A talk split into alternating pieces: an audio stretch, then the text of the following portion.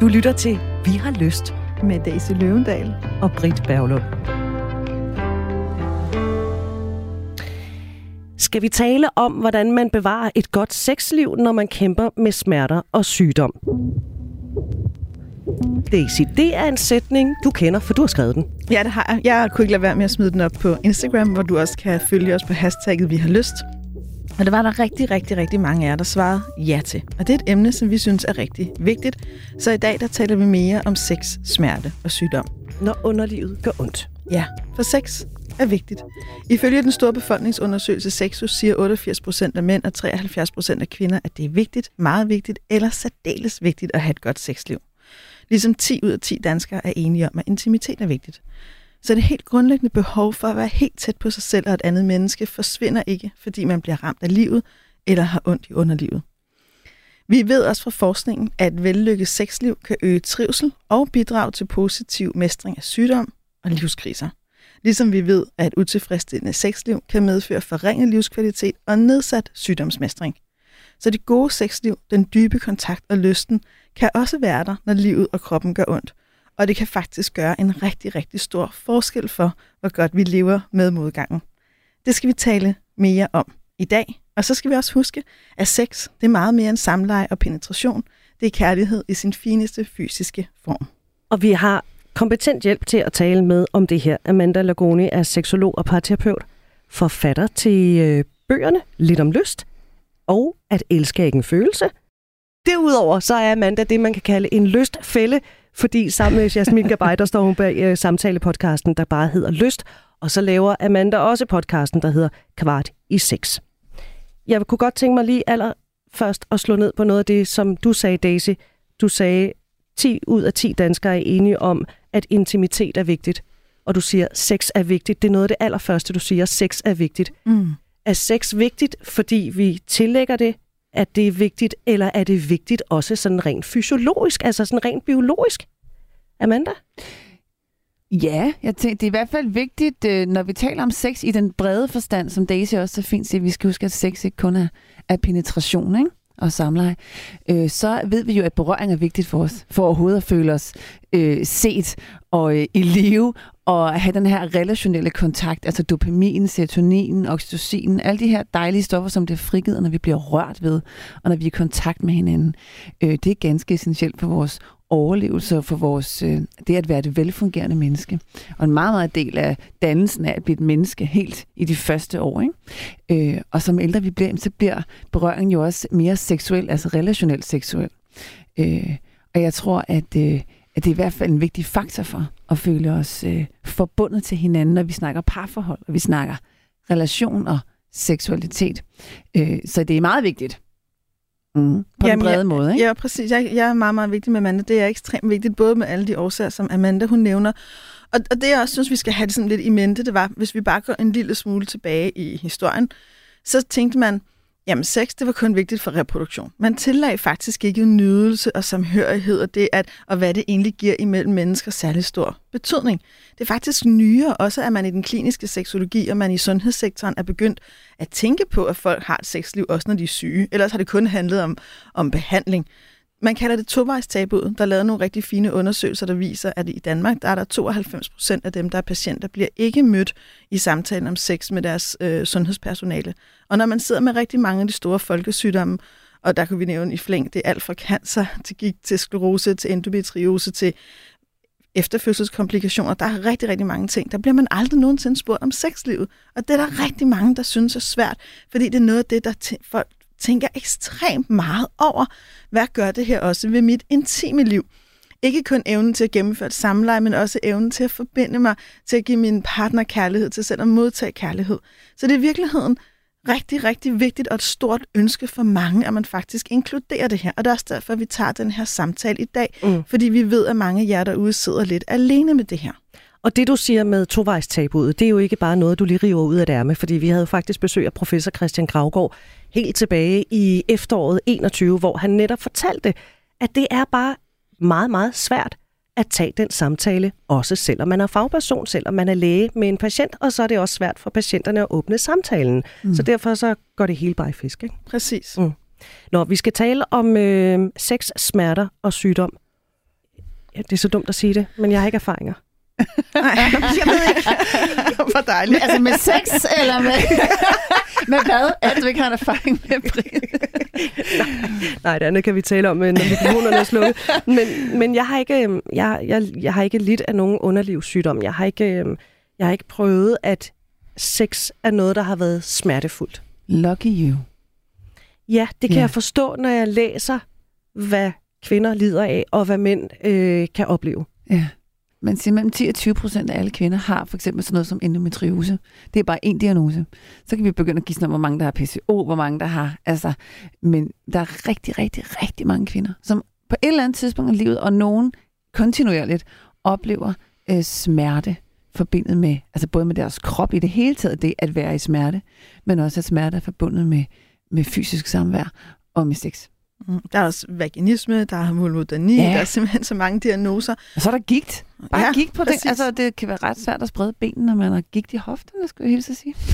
Helt vildt svært, altså, og det kan være rigtig, rigtig svært at lave det der finfingerspil, som nogle gange skal til for at få en god klitorisorgasme, ikke? hvis det er, man øh, nærmest ikke kan bøje hænderne. Altså, jeg siger det bare, ikke? Jamen, altså, det er jo ikke sjovt, det er jo faktisk tragikomisk. Jamen, det er det. Ja. Og det, som jeg synes, at der, der er enormt vigtigt, så kan man sige, det, det, der er helt det, så er der også øh, senfølger af fødselsskader, Mhm. mm. øh, eller bare helt almindelige følger af at have født vaginal eller kejsersnit. Der er Mhm. forskellige følger, siger hende, der har prøvet både det ene og det andet. Øh, og så er der også bare den smerte, mange kvinder oplever ved for eksempel at blive penetreret, når man ikke er rigtig våd, eller man ikke er rigtig klar, og ens Mhm. køn faktisk ikke er parat til at modtage. Mm. Eller analsex gone wrong. Altså, der er jo enormt mange situationer, hvor kvinder og mænd oplever smerte, fysisk smerte i forbindelse mm. med det at have sex. Og der er rigtig mange mennesker, som jeg taler med, som ved, at det at leve med smerte er en del af deres liv. Og nu taler vi ikke om folk, der nødvendigvis har en kronisk sygdom eller en diagnose, men som bare, nu ser jeg sådan bredt, er lidt udfordret af forskellige ting. Hvor det der med at have sex bare ikke er 100% ukompliceret, for der er lige den der knude, eller der er lige den der forstramning, eller er der, der er lige den her ting, der nogle gange gør lidt ondt, mm. som på en eller anden måde skal tænkes med. Så, så det er faktisk, hvis man kan sige, at man kan dyrke sex helt smertefrit, så vil jeg bare sige, yay! Men det er ikke alles oplevelse. Mm-mm. Nej, det er også bare den helt almindelige cyklus. Altså, det som, som kvinder har jo en cyklus, hvis man ellers er den menstruerende kvinde, ikke? Og, øh, og der er der bare ægløsning og menstruation, og altså, der er jo flere gange i løbet af en måned, hvor mange kvinder oplever, at der er ubehag, øh, oppustethed og decideret smerte for mange forbundet med det, uden at det er på nogen måde en sygdom eller en eller anden skavank, men at det bare er helt almindeligt sund cyklus, som kan opleves som ømt, smertefuldt, ubehageligt. Ikke? Så, så, så det her med, at, øh, at smerte på en eller anden måde er en for mange en del af at være et menneske, Ja, og også en del af at have et sexliv. Det er noget, vi bliver nødt til at tale om. Altså, præcis. i stedet for, at det er noget, der er sært eller mærkeligt, eller ej, gud, stakkels dig, det gør ondt. Jamen, altså, det gør det jo for rigtig, rigtig, rigtig mange, på mange forskellige måder, ikke? Nu Præcis. taler I jo øh, med masser af mennesker, fordi I jo øh, begge er parterapeuter og seksologer. Hvor ofte gør mennesker det, der lider af sygdom eller kontinuerligt har smerter, at de bare lukker ned for deres sexliv og siger, Jamen, jeg magter det bare slet ikke, fordi det er simpelthen det er ikke rart for hverken mig eller min partner. Ofte. Der er i hvert fald mange, som øh, måske ikke lukker fuldstændig ned, men som så finder sådan en eller to måder, hvor man siger, det er sådan her, det kan være på, og det kan være i de her øh, tidsrum, og på den her måde. Og så bliver det meget øh, afgrænsende eller begrænset deres, øh, deres sexliv øh, og nydelse dermed. Øh, og så er der selvfølgelig nogen, som lukker helt ned og siger, men så skal jeg bare ikke have sex, så skal jeg bare ikke have noget, hvis det ikke er rart. Øh, men der er rigtig mange, som oplever sig meget, meget begrænset af det, og som, og som derfor også måske ikke helt går på opdagelse eller er nysgerrig på, hvordan det kan se ud på en anden måde, fordi det simpelthen er så sårbart, mm. når det gør ondt. Altså det er simpelthen så sårbart at skulle, at skulle udforske, er der en anden måde at gøre det her på, øh, når nu der er så meget smerte forbundet med det, og overgår jeg det med min partner eller med mig selv, velvidende, at det måske bliver ubehageligt lige om lidt. Og så er det faktisk lidt lettere at lade være. Ikke? Ja, fordi så er det naturlige spørgsmål jo så, altså er det stadig vigtigt med sex, når man har smerte, når man er syg? Men det er jo, det, som man kan sige, hvis vi kigger lidt tilbage i tiden, så vil, nu ser jeg mand som den generelle holdning, vi har sagt, øh, nej, det er ikke vigtigt. Men noget af det, man er begyndt at blive meget mere opmærksom på, der skal vi jo alle sammen til at takke Christian Gravgaard. Jeg tror, noget af den opmærksomhed, jeg lige nu har, kan jeg takke ham for. Lige nu er man jo begyndt at være opmærksom på, at bare fordi man har smerter eller man er syg, er det ikke det samme, som at lysten forsvinder. Mm. Det, fordi livet forsvinder ikke. Der er stadigvæk fremtidsdrømme, der er stadigvæk håb, der er stadigvæk fantasier, der er stadigvæk ønsket om tilknytning, der er stadigvæk ønsket om berøring, der er stadigvæk ønsket om at få ikke bare en stor bid af kagen, men spise hele kagen. mm. fordi det er menneskeligt. Og noget af det, vi jo også ved, det er, at når vi mennesker, når vi står midt i modgangen, når vi står i sygdommen, hvis vi der kan have et håb, hvis vi kan have et fremtidsperspektiv og et håb om, at noget kan blive bedre, så ved vi også, og det har man, man undersøgt, så vil man rent faktisk oftest håndtere en sygdom bedre, man vil oftest leve bedre, man vil oftest opleve færre smerter, man vil have bedre strategier til at leve med den, og noget af det, der nærer det, det er seksualiteten. Man kalder det sådan, hvis man skal være sådan meget medicinsk og korrekt i den kliniske seksologi, så kalder man det en raskhedsfaktor og en trivselsfaktor. Og det betyder simpelthen, at man kan se en sammenhæng, når man kigger på data, mellem mennesker, der formår at bevare et godt intimt liv, hvad end de definerer som godt, og hvordan de over tid klarer sig at leve med den her sygdom. Og det synes jeg er rigtig dejligt, at vi har fået tal på. Det tror jeg, mange mennesker ved. Det er jo ofte beskrevet i kunsten, i poesien, i litteraturen, at når man med det, der er svært i livet, stadigvæk kan mærke den her kærlighed, så kan vi også mere. Men det er ekstremt vigtigt, så vi må ikke bare slippe det, fordi det er svært.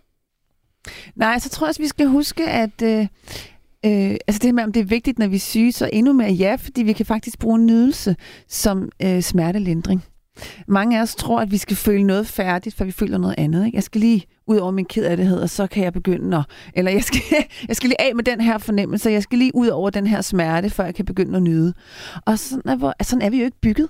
Altså, vi har jo i virkeligheden mange følelser på samme tid, og mange kontinuerlige altså, oplevelser, hvad skal man sige, ved siden af hinanden. Vi oplever meget på samme tid. Og derfor kan vi også godt opleve smerte og nydelse samtidigt. Mm. Og vi kan jo faktisk i virkeligheden, hvis man er et menneske, som har kroniske smerter, altså konstant, så kan vi jo slet ikke undgå at sætte det øh, op ved siden af alle mulige andre oplevelser. Så det at opleve nydelse samtidig med smerten, at jeg faktisk kan bruge nydelse som smertelindring, eller som en lille forstyrrelse, eller et lille hov, selvom jeg har ondt det ene sted, så kan jeg faktisk godt nyde det andet sted. Øh, det tror jeg er meget, meget vigtigt for at kunne håndtere smerte, og faktisk kunne øh, øve sig i at tilvælge nydelsen samtidigt med smerten. Det er i hvert fald noget, jeg personligt også har erfaring med, at i stedet for at vente på, at smerten går over, før jeg skal nyde, så sige, prøv lige at høre, det kan faktisk ligge lige ved siden af, det, det kan bo lige ved siden af, og øhm, at jeg kan bevæge mig mellem de to faktisk ofte ganske frit. Det er for det første dejligt at erfare, at man ikke nødvendigvis er øh, så afgrænset af sin smerte, at man ikke kan andet, men også at nydelsen faktisk kan have den her lindrende effekt, eller afledende effekt. Og der er gavnlige bivirkninger ved seksuel aktivitet. Ja, der er, ja, det mange er der. gavnlige bivirkninger. altså, man sige. Ja, jeg synes, det du siger, Amanda, er, en, er så enormt vigtigt, og jeg er så ekstremt glad for, at du siger det. Fordi, Britt, nu spurgte du lidt før også til par. Lukker man ned? Dropper man det? Ja, det tror jeg, mange, mange af dem, jeg møder, gør. Fordi det gør lidt ondt. Og nu kan det jo være alt på grund af, og det kan være cancer, det kan være vulodoni, det kan bare være, øh, nogle gange gør det lidt ondt. Ikke? Og man kan ikke helt finde ud af, hvorfor man ikke helt er våd nok, eller overgangsalder, eller efterfødsel, eller alt det der kvindelivet består af gør lidt ondt, så er partneren bange for at gøre den anden mere fortræd. Mm. Ej, det er enormt skambelagt, det er enormt skambehæftet, det er enormt problematisk, hvis noget gør ondt. Så skynder vi os væk. Undskyld, mm. undskyld. Så bliver det svært. Så bliver det skamfuldt, at det gjorde ondt. Så vil vi hellere bevæge os væk fra det. Hvorimod det, man, når man arbejder, når jeg arbejder med et par, der oplever det her, det vi jo så i virkeligheden arbejder med, det er at blive i kontakten. Ligesom du siger, Amanda, og sige, okay, så der er noget her, der godt kan gøre ondt, og vi kan ikke vide, om det ikke gør ondt næste gang. Det kan også være, at det ikke gør, men det kan også godt være, at det gør ondt. Eller også ved jeg bare, at det gør lidt ondt i starten, eller hvad det end er. Kan jeg inkorporere nydelse også? Mm. Kan, jeg, kan jeg skabe plads til det også, uanset om det er samme sted, eller det er i brysterne, eller i nakken, eller hænderne, eller et andet sted? Og hvad sker der så? Det kræver virkelig stor kontakt. Det kræver sårbarhed. Det kræver kommunikation. Det kræver, at man går ned i tempo. Og det er rigtig svært, for det er der mange mennesker, der aldrig har talt med nogen om. De ved slet ikke, at det også kan være på den her måde. Ja, fordi hvem skulle man tale med? Præcis. Og jeg, og jeg, og jeg vil sige, nu åbnede du lidt op, jeg synes du i en bisætning sagde noget personligt, men selv at have erfaringer. Det har jeg også selv erfaringer for. Jeg har haft en meget voldsom efterfødselsskade, fik en flænge i min klitoris. Og det var en lang periode, hvor jeg skulle hele, og jeg vidste faktisk ikke, om det kunne hele. Jeg vidste ikke, hvor meget der egentlig var gået helt i stykker. Det var meget smertefuldt. Jeg var mm. også syet. Altså, jeg har et, havde, har et kostringsbatteri i mine intime dele. Ikke? Øh, det var bare et vilkår. Det er et vilkår. Så, så det der med at stå der med at vide, ikke vide, også det med ikke at kende fremtiden. Heler det? Hvordan heler det? Jeg har haft Mm. perioder, hvor jeg har været følelsesløs delvist. Men den eneste måde, det er også noget, det vi faktisk ved noget om. Jeg har jo nørdet det lidt, fordi jeg synes, det var interessant. Det var, jamen der kan også kun komme liv i følelsesløse områder, ved vi faktisk skaber kontakt til dem. Mm. For hvis ikke vi skaber kontakt både fysiologisk og mentalt, så dør det bare. Så der ligger faktisk en opgave i, ligesom hvis du måske har ondt, hvis du forestiller, at du har ondt i din arm, jamen du er nødt til at træne den. Du er nødt til at få Altså, massage. det er derfor, vi går til Du er genoptræning. nødt til at gå til fysioterapeut, du er nødt til at give den berøring, du er nødt til at sige til din arm, jeg tror på, at du kan hele, jeg tror på, at du kan læge, jeg kan mærke styrken i dig, og så er vi nødt til at gøre, gå igennem den proces.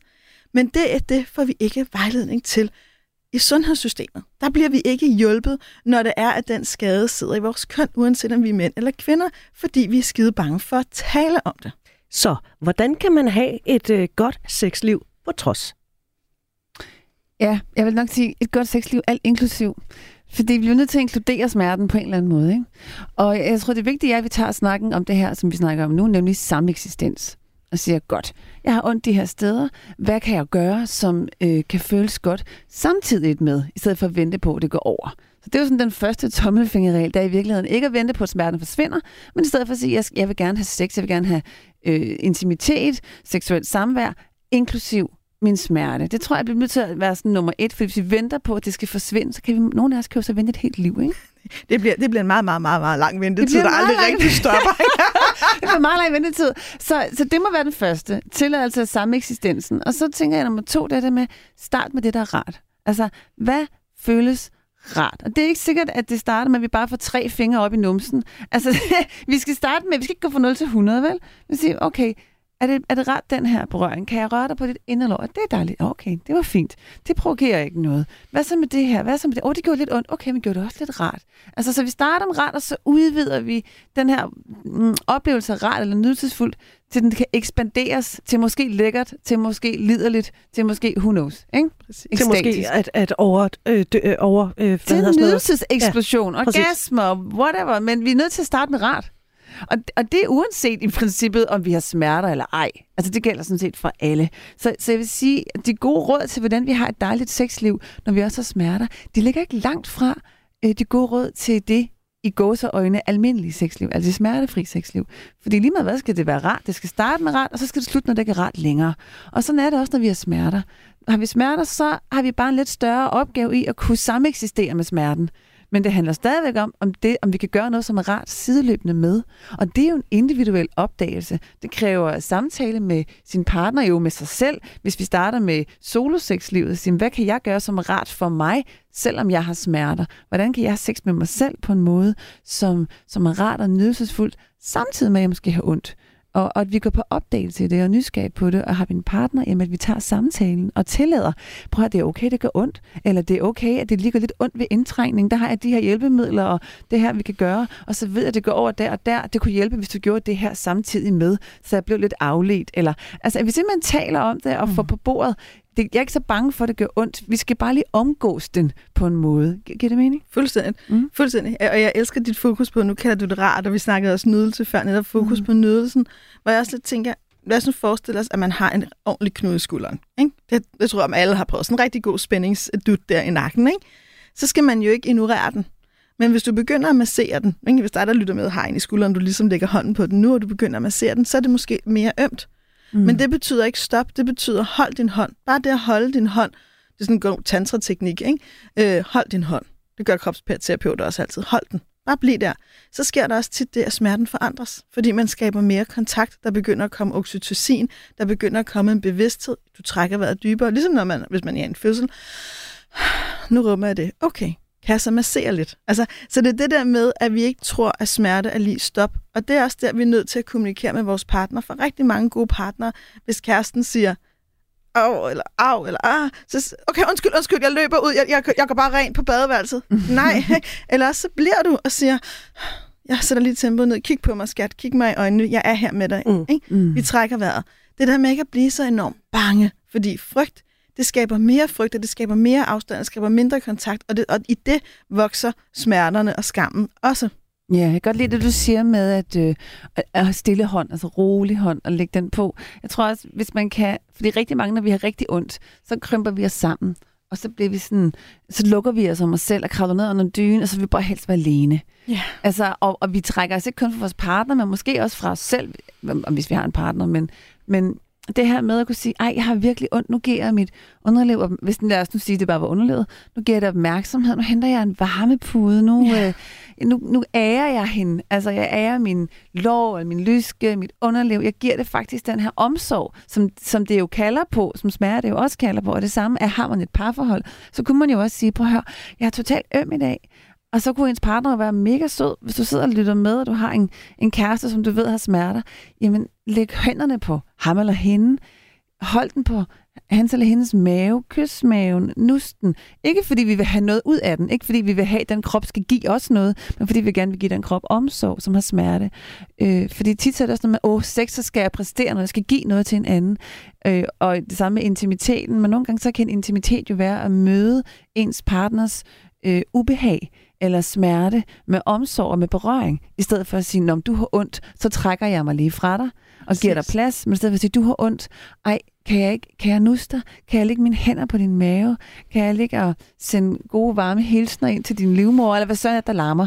Uden at det måske skal handle om sex, men det er jo super intimt. Og lur mig, om man så ikke også får lidt mere lyst til at åbne sin krop for den partner, der er så fysisk og intimt omsorgsfuld, uden at vil have noget, men som bare giver. Ikke? Mm.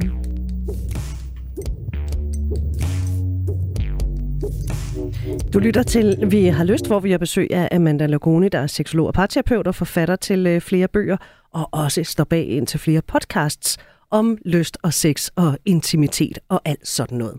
Og vi taler om øh, sex, smerte og sygdom, når man har ondt i underlivet, og det er fordi, Daisy, du kørte en lille spørgerunde på Insta, om vi skulle tale mere om, hvordan man bevarer et godt sexliv, når man kæmper med smerter og sygdom. Og det var der et overvældende flertal, der sagde, ja tak, det vil vi gerne have. Så det gør vi altså i den her udgave af Vi har lyster. Har du ikke været med fra starten af, så vil jeg anbefale dig, at du øh, henter programmet som podcast i Radio 4's app, fordi så kan du nemlig få det hele med. Betyder smerte og sygdom, at lysten forsvinder? Der kan jeg så forstå, at I siger, nej, det gør den faktisk ikke nødvendigvis, fordi vi er jo stadigvæk levende mennesker. Men hvad så? Der er forskel på mænd og kvinder på mange forskellige parametre, bare sådan noget med støvsugning og øh, støvtolerance og den slags. Men hvad med hensyn til lyst, når det kommer til mænd og kvinder? Kan man sige noget om, om mm, øh, ja, det kan man godt. Det er jo et kæmpe emne, vil jeg bare lige sige. Det er jo nok, det er jo nok der en afsnit i sig selv. Men hvis vi skal lige holde det til lyst og mænd og kvinder og smerter, ja, tak. i den forbindelse. Så vil sige, der er jo kæmpe forskel på vores kroppe her, og det er altså ikke, at mænd ikke kan have smerter, for det kan de have på alle mulige måder, ligesom kvinder, de kan fejle alt muligt. Men hvis vi lige skal sådan gå ind i vores lidt mere øh, underlivssmerter, nu har vi både talt om, om øh, at man kan have mange forskellige sygdomme som kvinde ikke, i underlivet, endometriose, PCO, efterfødsel, overgangsalder, kan også være forbundet med gener, i det hele taget cyklus. Der er alle mulige øh, smerter hos kvindens øh, køn, altså helt fysiske køn, ja. som man, man ikke har på samme måde. Han kan godt have nogle komplikationer fysiologisk. Han kan jo godt have ondt i sin pik. Altså, men det er ikke så tit, jeg møder mænd, der kommer ind i min klinik og siger, jeg vil bare gerne have hjælp, for jeg har lidt ondt i min tidsmand. Men jeg har rigtig mange kvinder, som kommer ind og siger, jeg har virkelig, virkelig store smerter i mit underliv. Og vi har jo et mere sart fysisk krop på den måde. Altså, der, vi, vi er meget mere udsat for infektioner. Vi er meget mere udsat for forskellige øh, sygdomme som kvinder, eller diagnoser, eller hvad vi skal kalde det. Øhm, og, øh, og vores klima er jo mere sensitivt. Der er jo simpelthen åbent op til vores indre. Det er der ikke hos manden på samme måde. Vi har simpelthen flere smerter forbundet. Vi har også mange smerter forbundet ved indtrængning og sådan noget. Og der er mange mænd, som... Nu bliver det lidt kønnet, øh, men det synes jeg godt, det må være egentlig. Der er mange mænd, som siger, hvorfor? Jeg forstår bare ikke, hvorfor vi ikke bare kan have sex. Jeg forstår ikke, hvorfor det skal være så svært. Jeg forstår ikke, hvorfor vi ikke bare kan gøre det, for det var jo så fint i går. Men det, rigtig mange kvinder oplever jo faktisk, at det der med, at man lige skal være åben med sin krop, man skal være forbundet til sit køn, så, så er det måske også lidt ømt. Og man skal lige i gang, og hvis man ikke er helt våd, så gør det faktisk lidt ondt. Og øh, måske har man lige haft menstruation, så man er stadigvæk øm, eller livmorhalsen er lidt øm, eller måske har man PSO eller endometriose, og har i virkeligheden altid lidt ondt, eller det er man lidt øm ved indtrængninger og har muskulære spændinger. Altså alt sådan noget er simpelthen så almindeligt. Og der har den udfordring har mange mænd ikke på samme måde. Det er de færreste mænd, som har direkte smerter forbundet ved samleje. Hvorimod at det er rigtig, rigtig mange kvinder. Undersøgelser viser, at mellem 20 og 40 procent af kvinder oplever smerter forbundet med samleje jævnligt. Ofte. Mm. Det synes jeg bare er ret stor forskel, for det er der ikke særlig mange mænd, der gør. De kan forbinde det med andre ting, men ikke lige med samleje. Derfor så har vi jo ret forskellige forudsætninger for at gå ind i et seksuelt rum. Altså mm. mange flere kvinder skal simpelthen inkorporere, inkorporere hedder det, øh, ubehag eller smerte. Men nydelser, det skal mænd ikke. Så der er jo en kæmpe kønnet forskel her, synes jeg, som vi godt må tage højde for. Man synes, det vil klæde mange mænd at vide, at for mange kvinder er der sådan, det er noget anden vej derhen. Altså, er forbundet med en del mere ubehag, så det der med sådan, kan du ikke bare, hvorfor kan du ikke? Den der sådan, måske lidt halvbebrejdigende tilgang, mm. uden at nævne navn, men nogle mænd kunne have. øh, ingen nævnt, ingen glemt. Ingen, nej. Øh, for jeg tror rigtig mange mænd, der har den der sådan, kom nu skat, Bare lige spidsen. Hvorfor er det så svært? Ja, uh, og prøv ja, at høre, der kan være så mange forudsætninger for, at det er svært. Og ubehag er jo en af de store og almindelige Præcis. forudsætninger. Og man kan jo så sige, hvis man nu er helt ikke har nogen ikke har nogen sygdomme, altså, ikke? og ikke har nogen, øh, hvad kan man sige, prædikater hængt op på, ikke nogen traumatiske oplevelser, kan man jo stadig godt. Ja. Bare det ved at have en almindelig cyklus i en menstruerende krop, kan mm. man mhm. jo være fire eller tusind kvinder på en måned med og uden smerter. Der er jo mm. sindssygt mange, der har smerter i varierende grad. Og det gør jo også en forskel, hvor langt de fleste mænd jo er mere statiske i deres krop. Ja. Altså, og så vil jeg også sige, for en, jeg har fået tre børn, at øh, af alle de gange, det er gået, altså min krop er gået hen og ud og frem og tilbage, altså i, i, flere, altså, i flere omgange. Og hver evig eneste gang har det også medfødt både glæder og udfordringer. Altså, og der kan man sige nogle gange, jeg husker, at jeg selv har stået sådan grædende efter mit tredje barn og sagt til min mand, at din krop er jo bare den samme.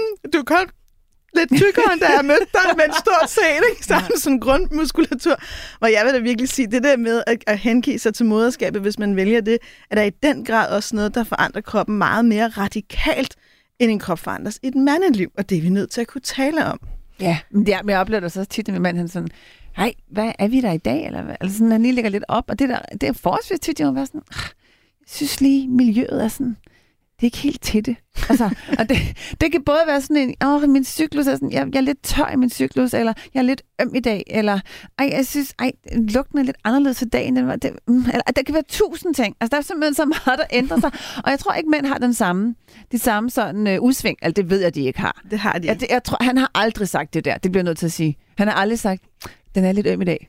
Det har han aldrig sagt. Det er, jo, det, det er nogle år siden. Men det var, det var en helt anden kontekst. Så er det, fordi den var slidt, vil jeg sige. Altså, det er jo bare, det er, det er bare så forskelligt, og det synes jeg er en vigtig, vigtig samtale, når vi taler om smerter, for der er altså flere kvinder, der er pladet af det her, end mænd. Og nu har du nævnt uh, endometriose nogle gange, og nu vil jeg godt hive en uh, kvinde med ind i samtalen. Vi har for lang tid siden, der var der en kvinde, der skrev til os, cirka 10 procent af kvinderne i Danmark har endometriose i let eller svær grad, og det kan være meget livsforringende og en stor udfordring for sexlivet og bare forholdet. Og så skriver hun videre, hvordan får jeg et velfungerende sexliv, når min hormonsygdom påvirker min livskvalitet, og hvordan forbinder jeg sex med nydelse, når mit underliv har voldt mig så store problemer og smerter. Og det skal vi tale lidt om.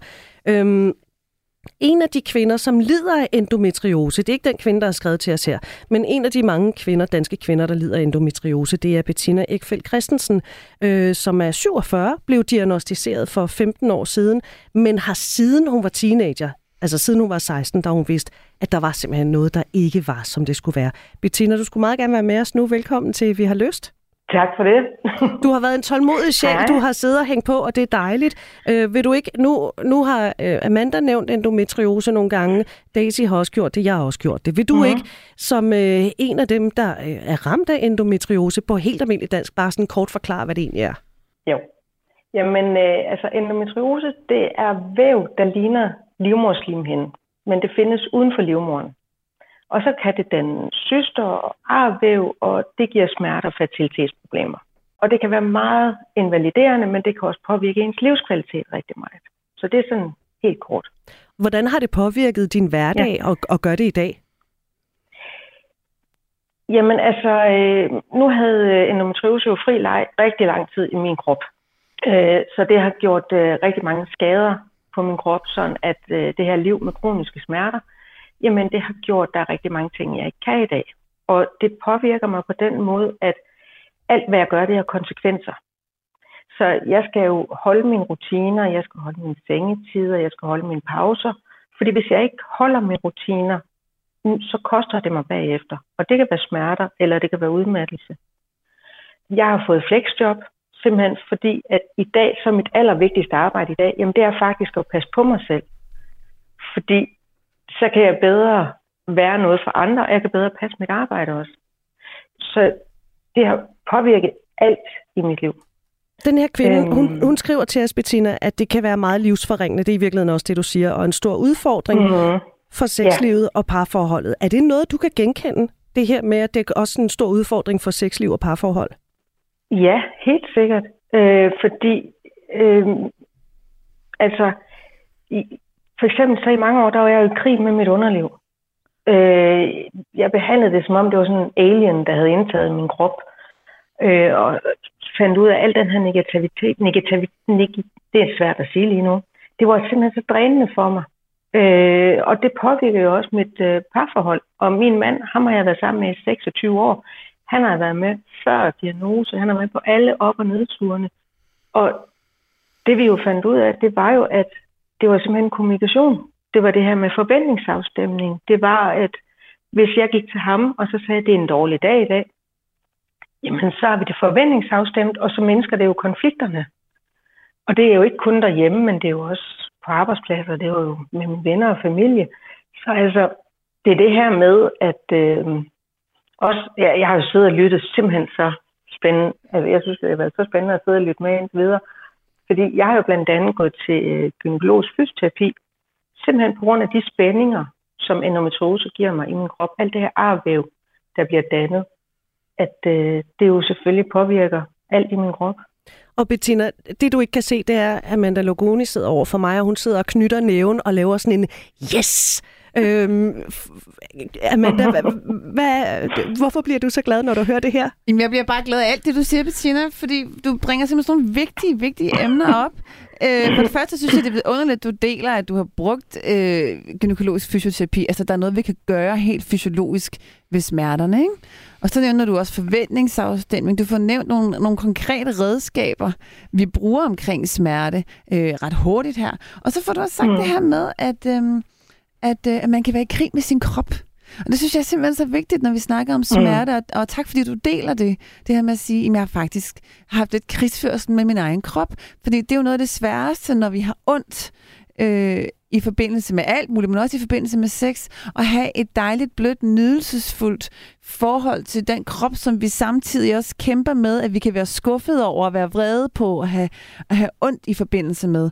Altså det der med at kunne have et nærende forhold til den krop, som også en gang imellem volder os smerte, og et samarbejde med en krop, som både, skal, som både indeholder nydelse og smerte. Så jeg synes, det er simpelthen så fint, du siger det, og hvordan at man kan pleje sin krop med den hjælp, blandt andet, som du siger, fysioterapi, eller øh, altså forskellige andre redskaber, vi kan, vi kan ty til, øh, for at, at give vores krop den pleje og omsorg, og skabe fred med kroppen, i stedet for at være i krig mod den. Og det synes jeg bare var så dejligt, du sagde.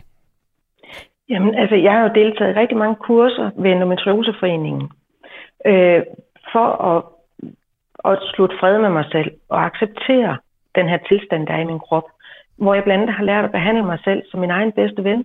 Mm. Så det betyder, at hver dag, der skal jeg gøre noget godt for mig selv. Fordi nogle dage, så kan det være, at det er et glas vin med min veninde på terrassen. Andre dage, så kan det være, at det er en podcast i ørene, og så øh, ud og gå en tur.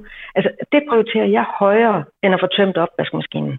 Sådan. Fordi i det øjeblik, at jeg er god ved mig selv, og jeg behandler mig selv som min egen bedste ven, jamen, så møder min mand en smilende kvinde, når han kommer hjem fra arbejde. Mine kolleger, de øh, oplever en, en Bettina på slap line. Altså, det giver mig noget mere ved, at jeg er god ved mig selv, i stedet for hele tiden at slå mig i hovedet over alt det, jeg ikke kan. Og det er Fordi jo... som, som en af jer også sagde det her med, at, at øh, jeg kunne godt lide den her, I siger med at finde nydelsen, selvom det gør ondt, fordi ja, det gør ondt, men der er godt nok mange andre ting, der er sjove stadigvæk. Og det, at du ligesom, nu har du så øh, været på de her øh, kurser, og du har lært at behandle dig selv som mm. din egen bedste ven. Har det haft nogen indflydelse på din sygdom og på dine smerter? Ja da, helt sikkert. Altså, øh, altså, det er jo sådan, at min hjerne, den fungerer lige som en stressramt hjerne. Øh, så øh, det er jo sådan, at hvis jeg render rundt og er negativ over øh, og sur på mig selv, og øh, banker mig selv i maven over, at det her, nu kan jeg ikke gøre det, og nu kan jeg ikke gøre det, jamen, det øger jo mine smerter. Alt det her negativitet, det øh, giver jo stress til den her stressramte hjerne. Det øger mine smerter. Men hvis jeg, altså, nu er jeg jo, det tror jeg også, jeg fortalte dig, Britt, jeg er ret glad for skønhedsprodukter. Så hvis nu, at jeg har en dårlig dag, og jeg kan få øh, håret til at sidde lige i skabet, hold kæft, mand, så jeg ud af døren med et smil. Fordi altså, det, er den der, det er den der positivitet. Mm. Det er det der med at finde de positive ting, øh, og finde det, der er sjovt, og finde det, der er dejligt, og det, der er godt, og være god ved sig selv. I virkeligheden, så det der, det er, øh, det er jo sådan generelt for alle mennesker, ikke? at man skal behandle sig selv som sin egen bedste ven, og måske særligt, hvis det er, mm. at man har smerter, hvis man har en sygdom eller hvad. Jeg ved ikke, hvad siger I, damer? Jeg tror rigtig mange, som har mange smerter og kroniske smerter, at altså det der med at, at, at holde fast i, jeg er nødt til at forkæle den her krop, jeg er nødt til at mm. give den omsorg og give den mega mange gode oplevelser og nydelse, i stedet for den. Fordi hvis vi har kroniske smerter, så får vi en tendens til at gå og være træt af vores krop, og have mm. ondt af os selv, og synes, øv, stakkels mig, hvorfor skulle det her ske for mig? I stedet for at sige, hold da op, jeg har godt nok brug for ekstra meget forkælelse og ekstra meget nydelse for at udligne det her ubehag, og så flytter os fra, altså et offer er jo ikke, der ikke tager ansvar, så flytter os fra den position og sige, hold op, jeg har fået det her lod, det kræver jo endnu mere nydelse, det kræver endnu mere forkælelse, det kræver endnu mere rethed og endnu mere øhm, selvkærlighed, kan vi jo sige. Ikke? Noget af det, vi jo ved fra forskningen, er jo også, at man har lavet noget meget fin forskning på unge kronikere. Og noget af det, man ved, det er selv i en tid, og vi har også talt om kropsskam før i det her program, at selv i en tid, hvor rigtig mange danskere lider af kropsskam, så er der endnu flere kronikere, som har et endnu mere negativt selvbillede. Og det giver jo mening, fordi det er jo den her krop, der er syg, eller det er den her krop, der ikke kan det, som, som jeg gerne vil. Så på den måde er der også rigtig meget skyld og skam forbundet med i virkeligheden at være syg. Og der er det jo også, som du siger, Amanda, jeg kan godt lide den måde, du siger det på, vi kan vælge ikke at være et offer. Vi kan vælge at sige, nu er det den her krop, jeg har. Hvad skal der til for, at jeg kan inkludere min sygdom i mit hele billede af mig selv, men også give plads til taknemmeligheden for, at jeg lever, eller jeg kan det her, eller måske kan jeg ikke... Jeg har nogle gange mødt for eksempel vaginisme eller vulvodyni-kvinder, som meget sjældent kan modtage penetration. Så det er lidt, måske kan jeg ikke særlig ofte modtage penetration, men jeg har øvet mig i overvis på, jeg mødte en gang sagde, jeg har øvet mig i overvis på at kunne få brystorgasmer.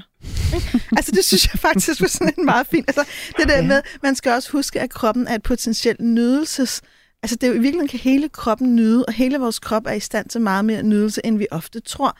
Så hvis man nogle gange i en periode tvinges til at sige, jeg kan ikke have sex og nyde sådan, som jeg plejer, hvor kan nydelsen være? Og jeg vil sige, når jeg i dag tænker tilbage på min egen historie, og det, jeg vil virkelig gerne have været, have været mange ting ved den komplicerede fødsel for uden. Men noget af det, den gav mig, det var en nødvendighed af at udforske min krop. I dag er min nydelse meget bredere, og meget dybere og meget mere spredt ud over hele min krop, end den var før. Fordi jeg i en periode var nødt til at lægge en hånd og sige, lige nu kan jeg ikke have nydelse med mit køn, lige nu kan jeg ikke have samleje. Hvad kan jeg så? Hvad sker der, når jeg udforsker? Så når jeg deler det her, selvom det er privat, så er det for at sige, det, det fortæller din læge der ikke nødvendigvis, eller din veninde.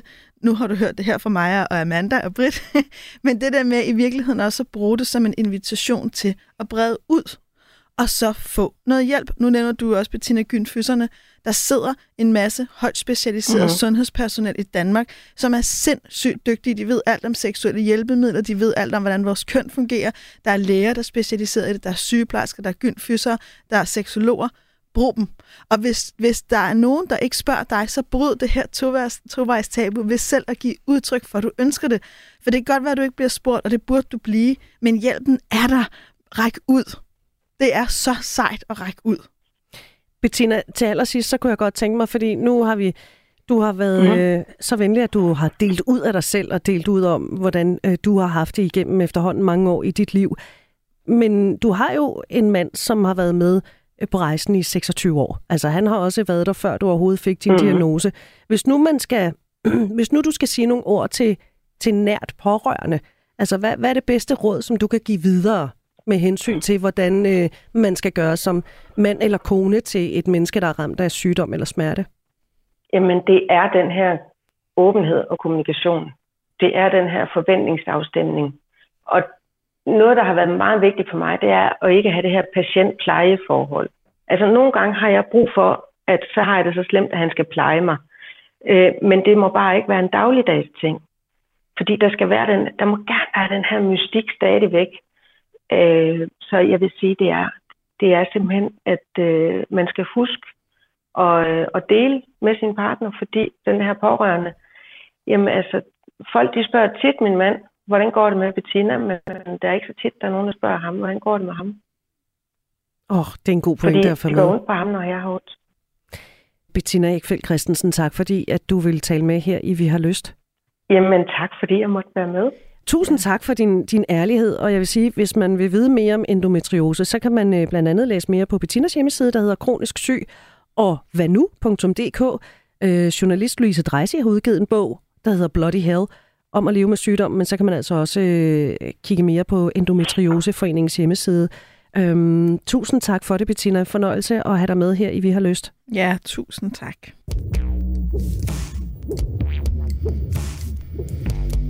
Vi taler om sex, smerte og sygdom i den her udgave af Vi har lyst, som du lytter til på Radio 4. Har du ikke været med fra begyndelsen, så hent Radio 4's app.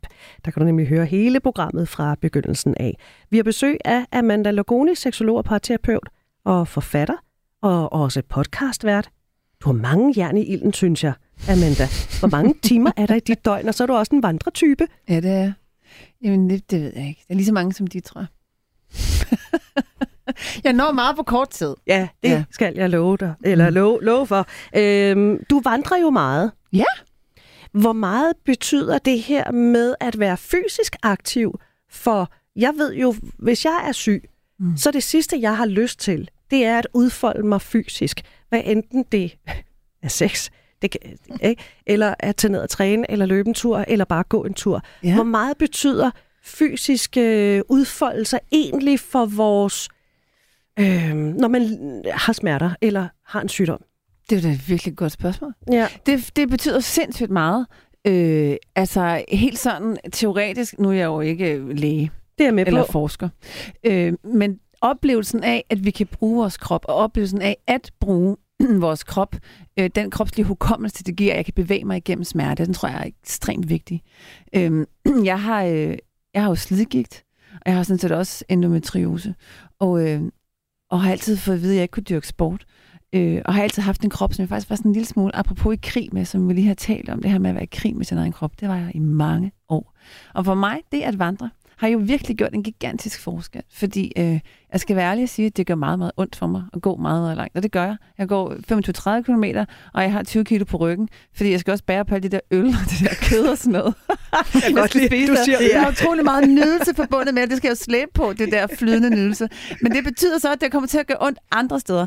Og der har jeg simpelthen det der med at lære, det er bare smerte. Smerte er for det første en, noget, vi oplever i hjernen.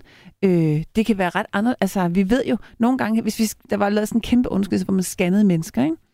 og dem, som klagede over, at de havde smerter, øh, når man så scannede dem og så deres ærner, så tænkte man, okay, det giver ikke helt mening, altså deres krop i forhold til de skavanker, du har. Og så var der andre mennesker, hvor man scannede dem og tænkte, gud, du har haft brud der, der, der, der, men som, hvor de mennesker beskrev, at de har slet ikke ondt. Så man kan sige, altså hvis vi kigger på knogler og brud og brusk og gigt og alt sådan noget, så er der ikke altid sammenhæng med, hvordan vi oplever smerte, kontra hvad der er galt med vores krop. Det er jo ret interessant. Det er jo sådan en helt anden podcast omkring, hvad smerte egentlig er, og hvordan vi, hvordan vi har ondt. Men, men Og jeg, hvordan hjernen kan fuck med os. Ja, fuldstændig. Men jeg kan bare sige, at jeg oplever min øh, smerte i min krop markant anderledes, efter at jeg oplever mig stærk.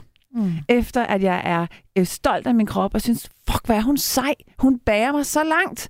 Og den nydelse, der også hænger sammen med at være i naturen, med at føle mig stærk, med at føle mig i kontakt med mig og med sanselighed, som jo også er utrolig erotisk, by the way. Det med at gå og dufte og mærke sin krop, mærke vægten af rygsækken og bare gå øh, med sig selv og med sin krop, og med den smerte, der nu er, og den sameksisterende nydelse, der også er ved at vandre, ellers ville jeg jo ikke gøre det. Mm. Det har simpelthen forandret mit forhold til min krop og til min smerte.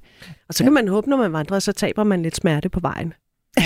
ja, der er i hvert fald den smerte, man havde 4 km tilbage, den ligger jo der. Ja, præcis. Ja. præcis. Der er noget godt psykologisk i at gå med det, og være med det, og bevæge sig med det. Ikke? Vi har talt enormt meget parforhold. Vi er nogen, cirka over en million mennesker, der er singler mm-hmm. i den her øh, tilværelse eller det her land. Hvad med singlelivet, når man kæmper med smerter og sygdom, men man rent faktisk gerne vil have et intimt liv? For mig, der tænker jeg, shit, hvordan griber man lige den an? Altså, jeg Uh, vil sige, de jeg- to damer kigger på hinanden. Ja, altså der er jo ikke nogen, der er ikke nogen tvivl om, at der er stor forskel på at få en seksuel udfordring i et etableret parforhold og som single. Mm. Men der er ikke noget, der er bedre end det andet, fordi i et etableret parforhold er det jo en forandring af det, vi har. Og det bliver jo en krise for begge personer. Både den, der rent faktisk, rent faktisk får den her udfordring. Nu skal jeg finde ud af, hvem jeg er med det her, i denne krop, i dette nu.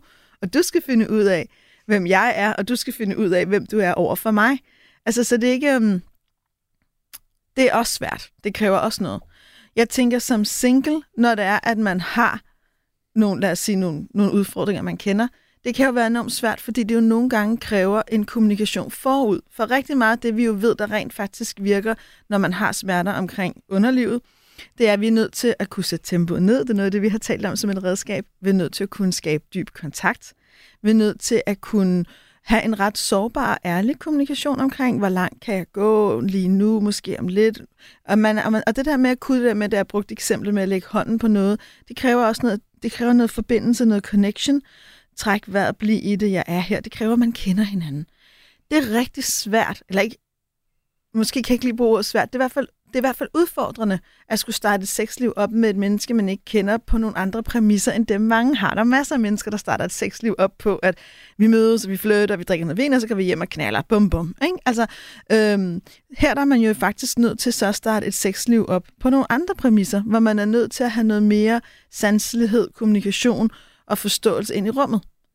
Mm-hmm. I nogle muligheder, i nogle scenarier, kan det jo give et bedre sexliv fra starten, fordi man slipper for at få nogle af de dårlige oplevelser, nogen får. Man slipper for i virkeligheden at sætte sig selv steder hen, der faktisk fungerer skide dårligt, fordi man er nødt til at gå lidt mere bevidst til værks. Så for dem, der faktisk kan bruge den her bevidsthed, kan det være rigtig godt, men det er også rigtig krævende.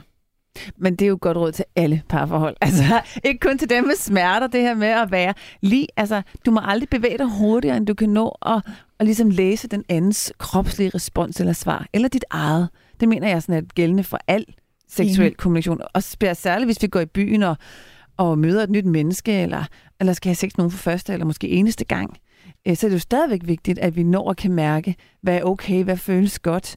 At vi aldrig er hurtigere, end vi hele tiden kan, kan have den her kommunikation med hinanden. Men også som single, at, øh, og jamen, det gælder, heller det gælder også både som single og i parforhold, at vi har et godt solosexliv. Altså, at vi er i kontakt med vores egen nydelse, vores egen krop. Og hvis man, hvis man har smerter, og man er single, så, så tænker jeg også, at det er en væsentlig faktor, at man, eller i det hele taget væsentligt, at man har nydelse med sig selv og oplever sin egen krop nydelsesfuld. Ikke i kraft af mødet med en anden, men i kraft af, at, at, at min krop bare er altså helt sådan lavet til nydelse. Altså Mm. fuld af eugene zoner og nerveender, alt muligt. Også selvom den gør ondt nogle steder. Mm. Og at hvis ikke vi kan nyde med os selv, hvis ikke det starter hos individet, jamen, så kommer det ikke til at være nydelsesfuldt med en anden. Altså, vi, vi skal være hjemme i vores eget hus, før vi lukker nogen ind.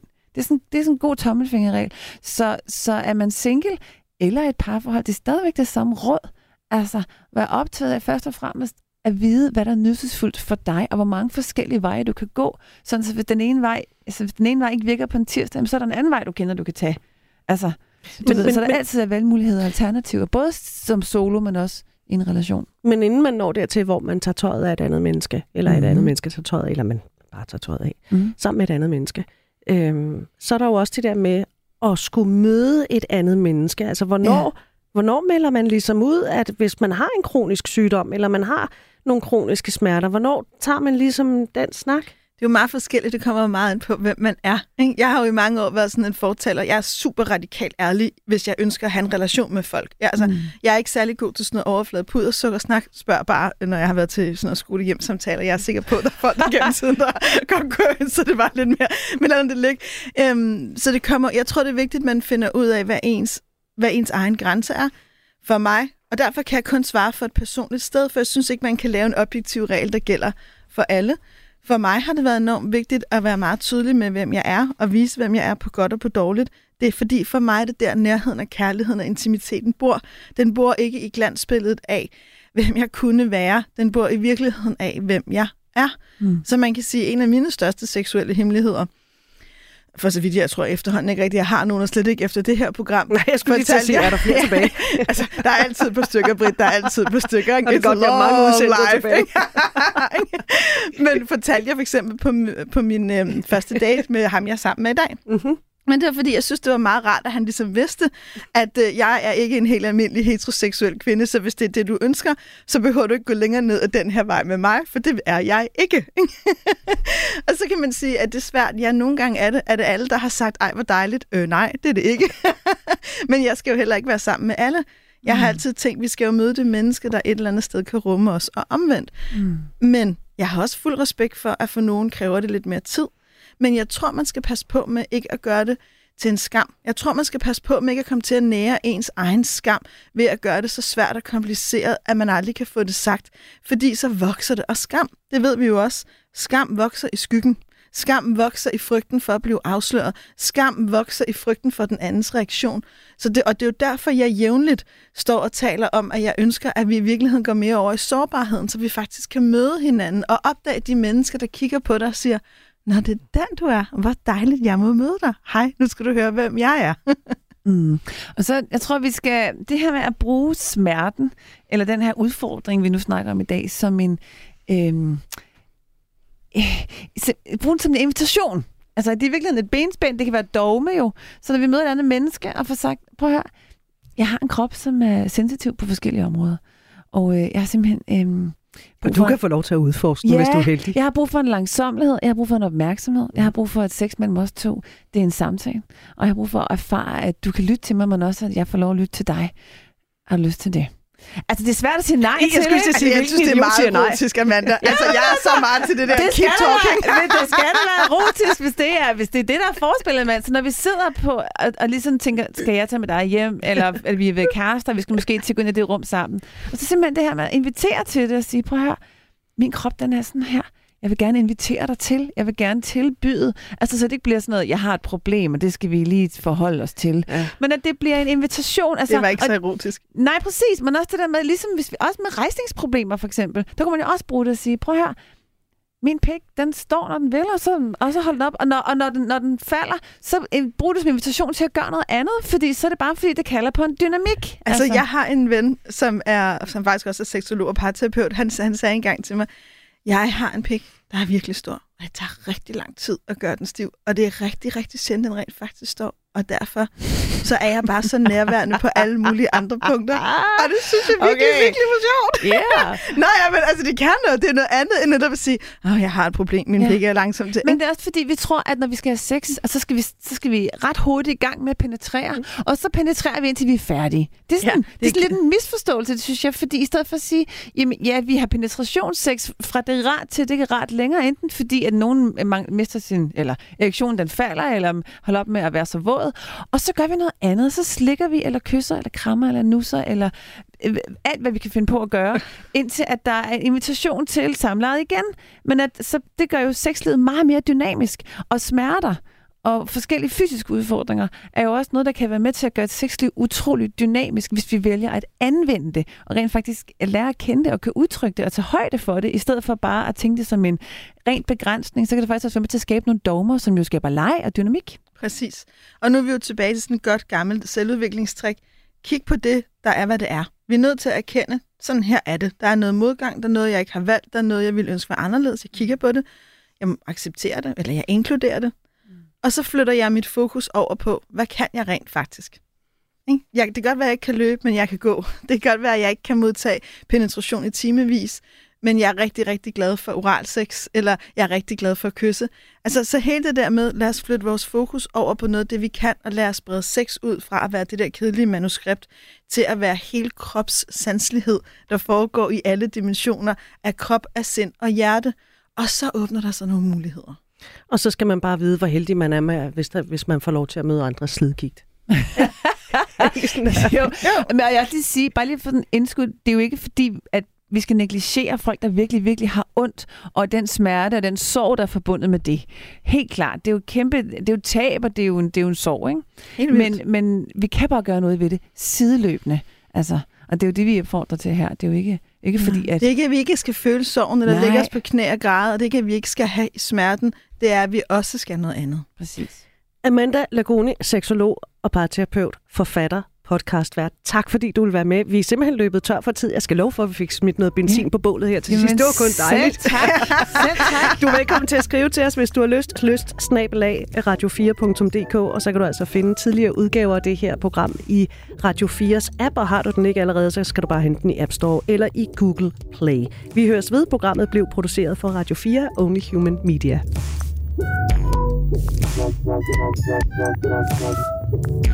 Thank you.